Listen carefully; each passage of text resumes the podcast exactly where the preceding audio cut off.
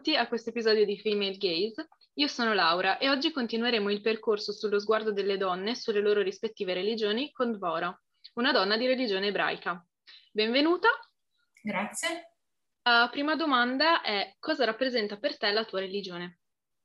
Ma ho, è una domanda strana a cui non ho mai pensato, nel senso che mi sembra strano dividere la religione dalla vita.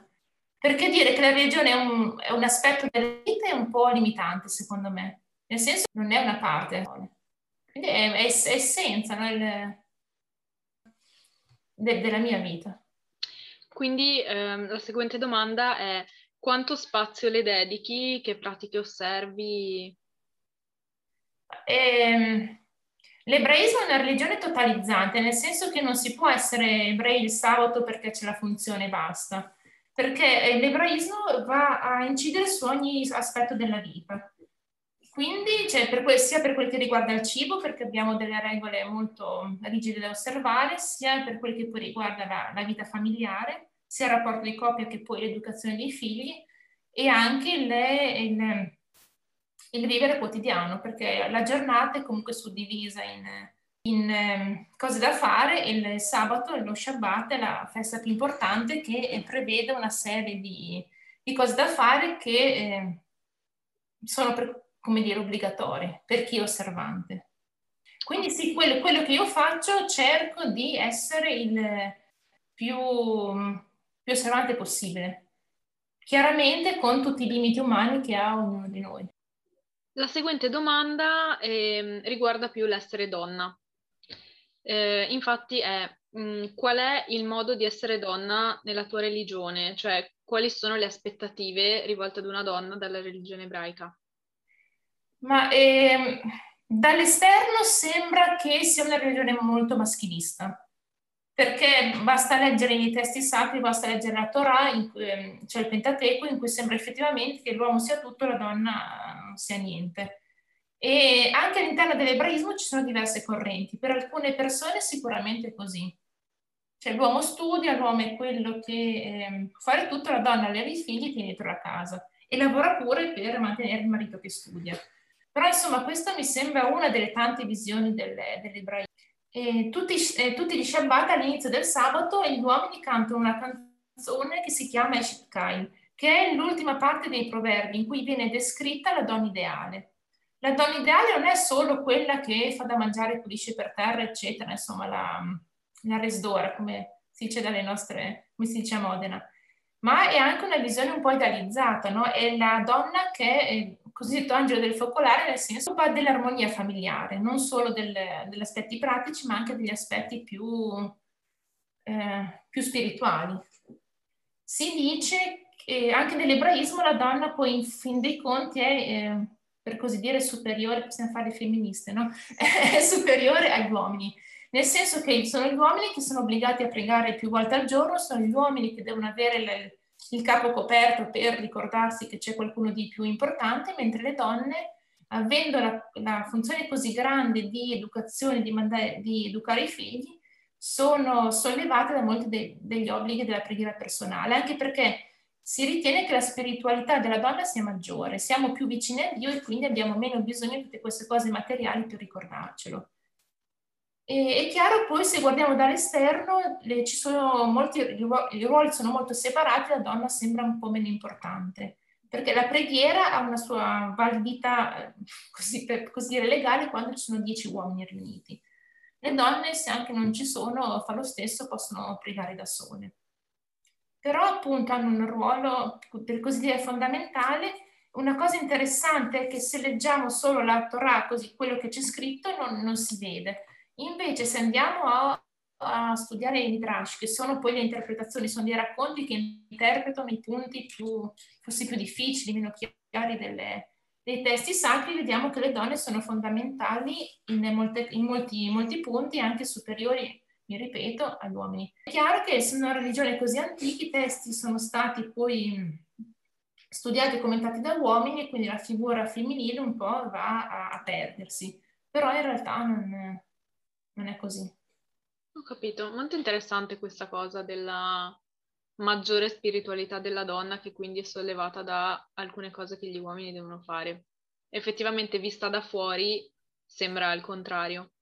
Esatto, come tutte le religioni, immagino, viste da fuori. Ha una cosa interessante, si ritiene che la Shekinah, la Shekinah è la presenza divina, quella che era presente alle, durante i 40 anni nel deserto, poi il Tempio di Gerusalemme, e può essere presente, è presente quando dieci uomini eh, adulti si ritrovano per eh, pregare, ma è presente anche al momento del parto. Quando la donna pres- eh, partorisce, la presenza divina è, è lì presente a, ad accudire, anche a controllare. E tra l'altro la, il, la maggiore età religiosa per le donne è un anno prima rispetto agli uomini, perché siamo più svegli anche. 12 anni, bat mitzvah è a 12 anni per le ragazze, mentre 13 per, per i ragazzi. E maggiore età si intende il momento in cui anche i ragazzi devono iniziare a rispettare tutte le mitzvah, tutti i precetti. Quindi quando non si passa da, da, dall'essere bambina all'età adulta. L'ultima domanda mh, mm, riguarda i privilegi o gli svantaggi di essere una donna appunto di religione ebraica. Quindi se ci sono delle cose in cui la donna è avvantaggiata, un po' hai già risposto comunque, e, e se ci sono invece delle cose in cui sei, avva- sei svantaggiata. Ma secondo, nel, nell'ebraismo mh, mm, contemporaneo, eh, io soffro un po' il fatto che eh, la donna venga considerata quella che comunque non è obbligata a pregare, quindi sembra che sia anche meno interessata ad andare al tempio, in sinagoga, eccetera. E in alcune cose, secondo me, c'è un po' questa cultura patriarcale che, eh, che rimane. Ad esempio, faccio solo un esempio che per me è molto, sempre molto pesante da, da sopportare è la festa del um, Simchas Torah, cioè la gioia della Torah, è se- tra settembre e ottobre dopo le feste autunnali, quindi dopo il Capodanno e, la, e Sukkot. E, questo, e c'è tradizione, perlomeno tra gli ebrei eschenaziti, che la, la, diciamo così, la grande corrente a cui noi apparteniamo, di eh, trovarsi a ballare insieme alla Torah. Cioè nel, la, la Torah in senso fisico, che sono queste pergamene, gli uomini ballano con questa Torah mentre le donne no. Cioè, le scuse degli uomini sono no, perché è sconveniente che le donne ballino davanti agli uomini. La mia risposta è, ma io non ho bisogno degli uomini, no? Cioè, il rapporto della donna, delle donne con, con la divinità in, rappresentata dal, da un oggetto che, che la Torah non ha bisogno dell'uomo, no? Buona parte maschile del, cioè del mondo ebraico si, si dimentica la, l'importanza della donna. Non parliamo poi del Mea Sharim, che è il quartiere ultraortodosso, dove le donne vengono cancellate anche dalle pubblicità, no?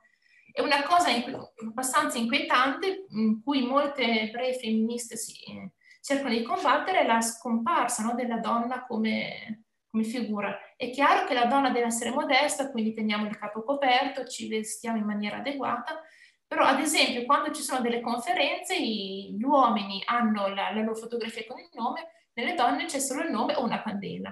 E in questo caso anche in caso di, per i defunti, no? Le, ah. Gli uomini hanno la foto, cioè i rabbini tutti belli eleganti col capello nero, le donne non ci sono. Cioè c'è questa un po' questa scomparsa, no? Delle... Posso aggiungere una cosa, ho dimenticato prima sulle pratiche che, che si osservano. Uh-huh. E le donne non sono obbligate alla preghiera, non hanno degli orari precisi come gli uomini per fare le preghiere del mattino, de, tra pomeriggio e della sera.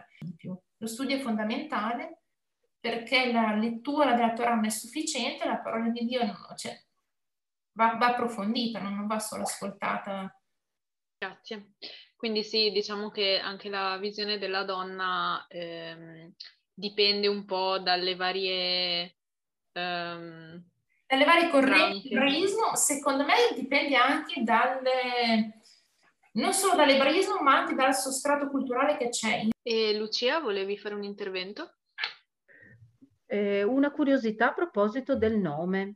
Eh, mi colpisce molto la scelta di cambiare nome, non so fino a che punto sia volontario oppure se sia uno dei precetti di, nel momento in cui ti converti. No, Potresti... la, la, scelta del nome è obbligatoria, cioè si deve cambiare nome, si deve scegliere un nome ebraico perché la conversione è come una sorta di rinascita, no? Diventiamo, i convertiti sono tutti figli di Sara e di Abramo, massimi legami con la famiglia, con la vita precedente per avere un nuovo nome.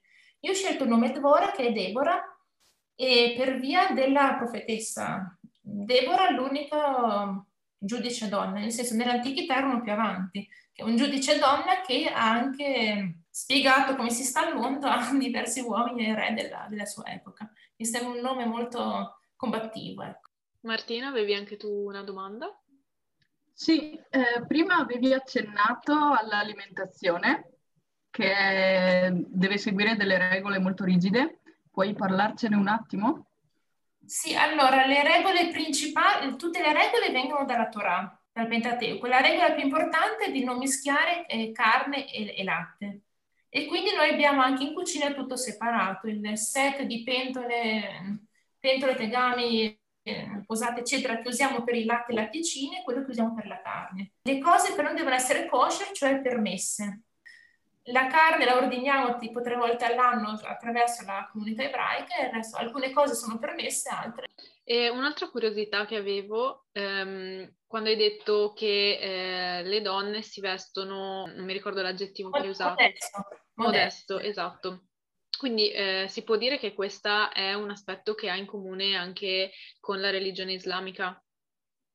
Io penso che anche la motivazione sia la stessa, nel senso che la, mm, la modestia, ci sono due motivazioni. Una motivazione è che la, la, la bellezza della donna è riservata alla, alla, famiglia o al marito. Un altro è che è, eh, noi ci rapportiamo al, all'esterno per quello che siamo, non solo per il nostro aspetto essendo, vestendosi in maniera modesta si, si, riesce ad andare al sodo, cioè a vedere anche l'aspetto interiore. E poi se vogliamo fare un'analisi femminista è legata anche alla mercificazione del corpo femminile nella società contemporanea, no? Sembra che da noi in Italia e in Europa sia la, ci sia l'obbligo opposto, no? Questa sì, è una questione molto complessa effettivamente messe in relazione anche appunto al femminismo, eccetera. Però sì, ci si potrebbe pensare e parlare per, per giorni. E io ti ringrazio molto per questa, questa intervista, diciamo, molto molto interessante. E niente, grazie a tutti quelli che hanno ascoltato. Grazie.